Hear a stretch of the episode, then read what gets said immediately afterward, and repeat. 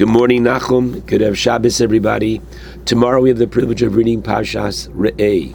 Pashas Re'eh has many mitzvos according to the Chinuch 65, 27 positive and 38 restrictions. Within Pashas Re'eh, you have the mitzvah of tzedakah. You have one of my favorite mitzvos, that of Maaser Sheni. What is that? That's the imposed vacation that the Torah places on the Jewish farmer.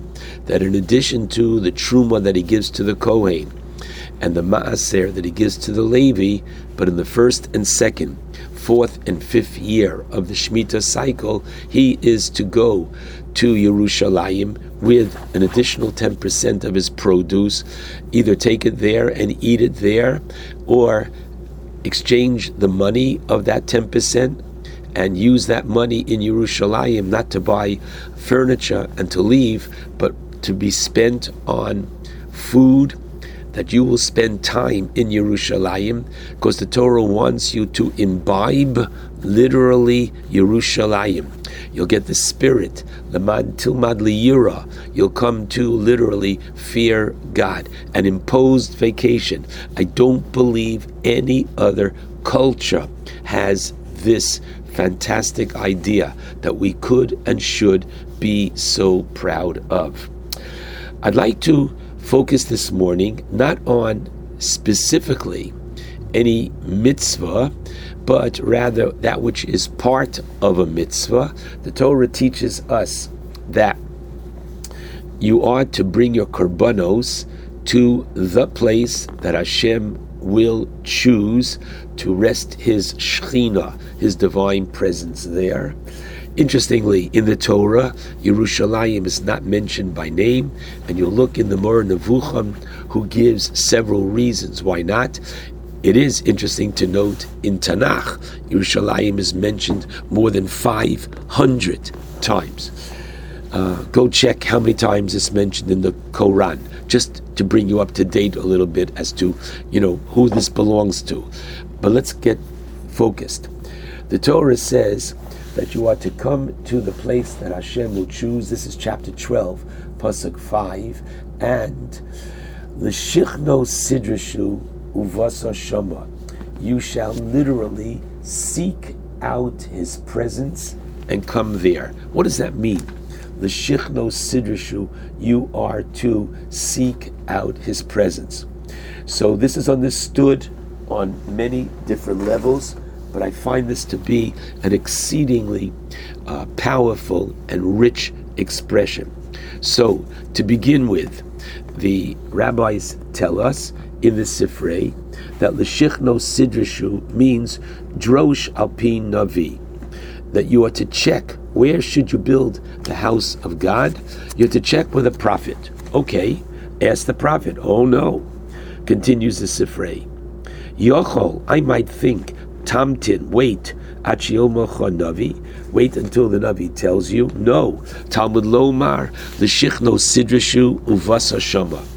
You are to do the investigation. You're to figure it out, and then afterwards you go to the Navi who'll say right or wrong. Now, interestingly, I have to tell you, couldn't make this up. Look in the Gemara, Zvachim 54b, and there you find that David HaMelech and Shmuel Hanavi were uh, exploring where should the Beis Hamikdash be, and David's first choice was Ein Etam.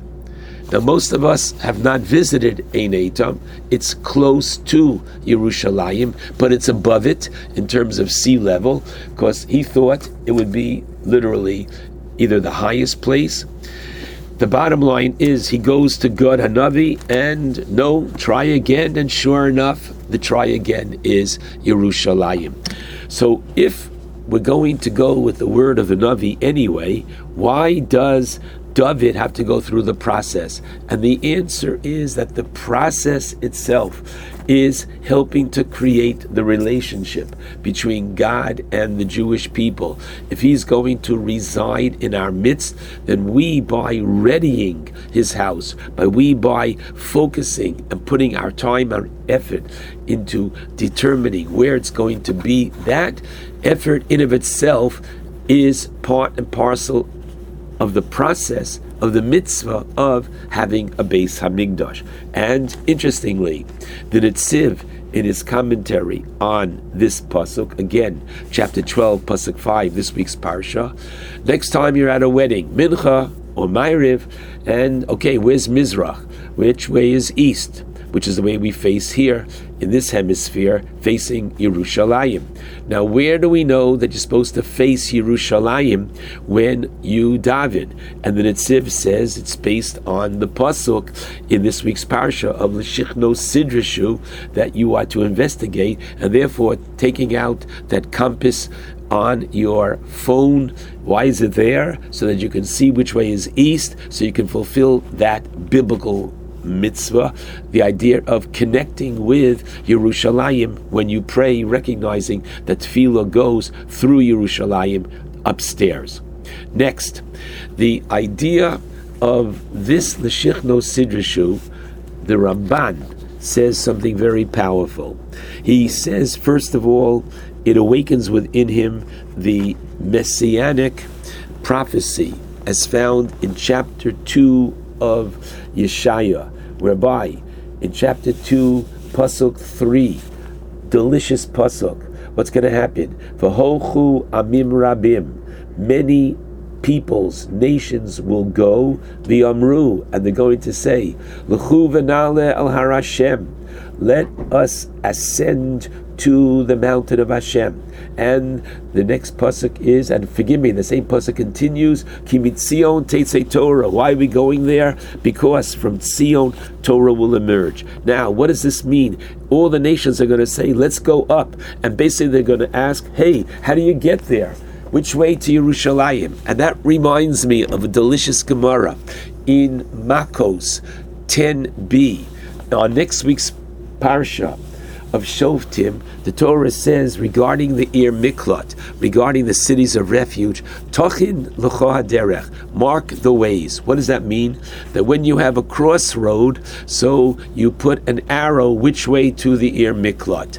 So the Gemara teaches us that there's signs so that a person who is a accidental uh, homicide such a person, he would have not to knock on doors. Which way to the Miklat? Which way to a Miklat? Which is somewhat embarrassing that unfortunately he is an accidental murderer. But the idea is we avoid that embarrassment. But the rabbis go on to teach us that there were no signs pointing to Yerushalayim. You want to know why? Because they wanted people to knock on doors and say, which way to Yerushalayim? Oh, funny you should ask. It's this way, it's to the right, it's to the left, it's north. And what's the reason for this? Because, hey, why are you going to Yerushalayim? Oh, I'm going to Yerushalayim because Pesach, Shavuot, Sukkot, there's a mitzvah to go to Yerushalayim. And the Tana Debei Eliyahu teaches that why was Elkanah privileged to have a son, Shmuel? Because this was quote unquote his mitzvah. Doesn't mean he didn't do others, but this is the one that he excelled in. And as we're told in the beginning of the book of Shmuel, chapter 1, Pasuk 3, that he would go and Allah ish hahu me'iro miyomim yomima. Ah, he would go on a regular basis year to year, lishtachavos v'lizboach Lashem b'Shilo. He went to Shiloh, and the rabbis teach us that each time he went, he went a different way, meaning that he used one road this way, one highway this way, one highway the next time, so that each time he passed different communities, and each time he aroused people to go to the Beis HaKnesses. In this case here, it was the uh, Beis Hamikdash, the precursor of the Beis Hamikdash the Mishkan that was in Shiloh. But this very powerful idea, I believe, is teaching us as well that we too are to be excited about the process of going to shul. I'm going to share with you a very interesting Gemara. The Gemara is found in Sota, Sota 22a. And there, interestingly, the Gemara speaks about, and again, more interestingly, about even a woman. A woman who would go to a certain Beis HaKnesses, and she was asked by Rabbi Yochanan, why are you coming to this one when, after all, there are other Bate Knesios closer to your home? And you know what she answered him? and this is recorded in the Shulchan Aruch in Siman Tzadi. The Mishnah Berurah records this in Lamed Zayin. Schar psios that I have the reward yeshli. I have the reward of literally additional steps when you go and you walk. Now, listen carefully. What does that mean? Everything being equal, if I have two synagogues in my town and it's not raining, and I can go to the closer one or farther one, everything being equal, same kavana, all right? Same number of people. But if there are more people in the first one, more kavana in the first one, nothing to talk about. Or the second one is the one that I have the most kavana. But everything being equal, there is this concept of schar psios, which means literally just you're going there. Why? Because not just davening creates the relationship, but let's understand something. We have, they're about to get engaged, they are engaged. His meeting with her is not simply when they meet, but is going there. His mind is very much clearly focused on where am I going? I'm going to my beloved. And similarly, when we go to the Beis Hashem, the relationship, which is what tefillah is all about. And I have to tell you that Rav Hutner, Zechatzadik Levracha, in his Pachad Yitzchak, in Rosh Hashanah, Maimar Hey, you'll take a look at paragraphs Gimel and Dalid and he presents this Gemara from Sota of Schar Psios, and he quotes a Maharal, that the Maharal makes a very fascinating distinction. What if I'm, I have in my town, I don't have a sukkah, for whatever the reason. I live in an apartment house, they wouldn't let me put one up. I don't have a sukkah. And there are two sukkahs in town that I can go to, one closer and one further. Do we say that just like when it comes to the Beis HaKnesses, everything being equal, if you can go to the further one, it's more schar psios, would we say the same regarding the sukkah and the Maharal says no, and I want you to hear why.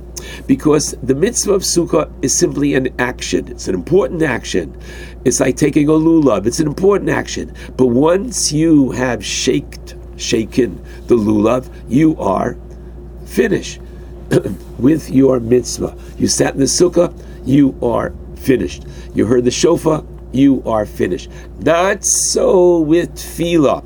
Tefillah is creating, establishing a relationship with Hashem. And the proof, says Rav Hutner, is as follows. Interestingly, you have, listen carefully now, finished the last bracha of Shemona Esrei, but you have not yet taken your three steps back.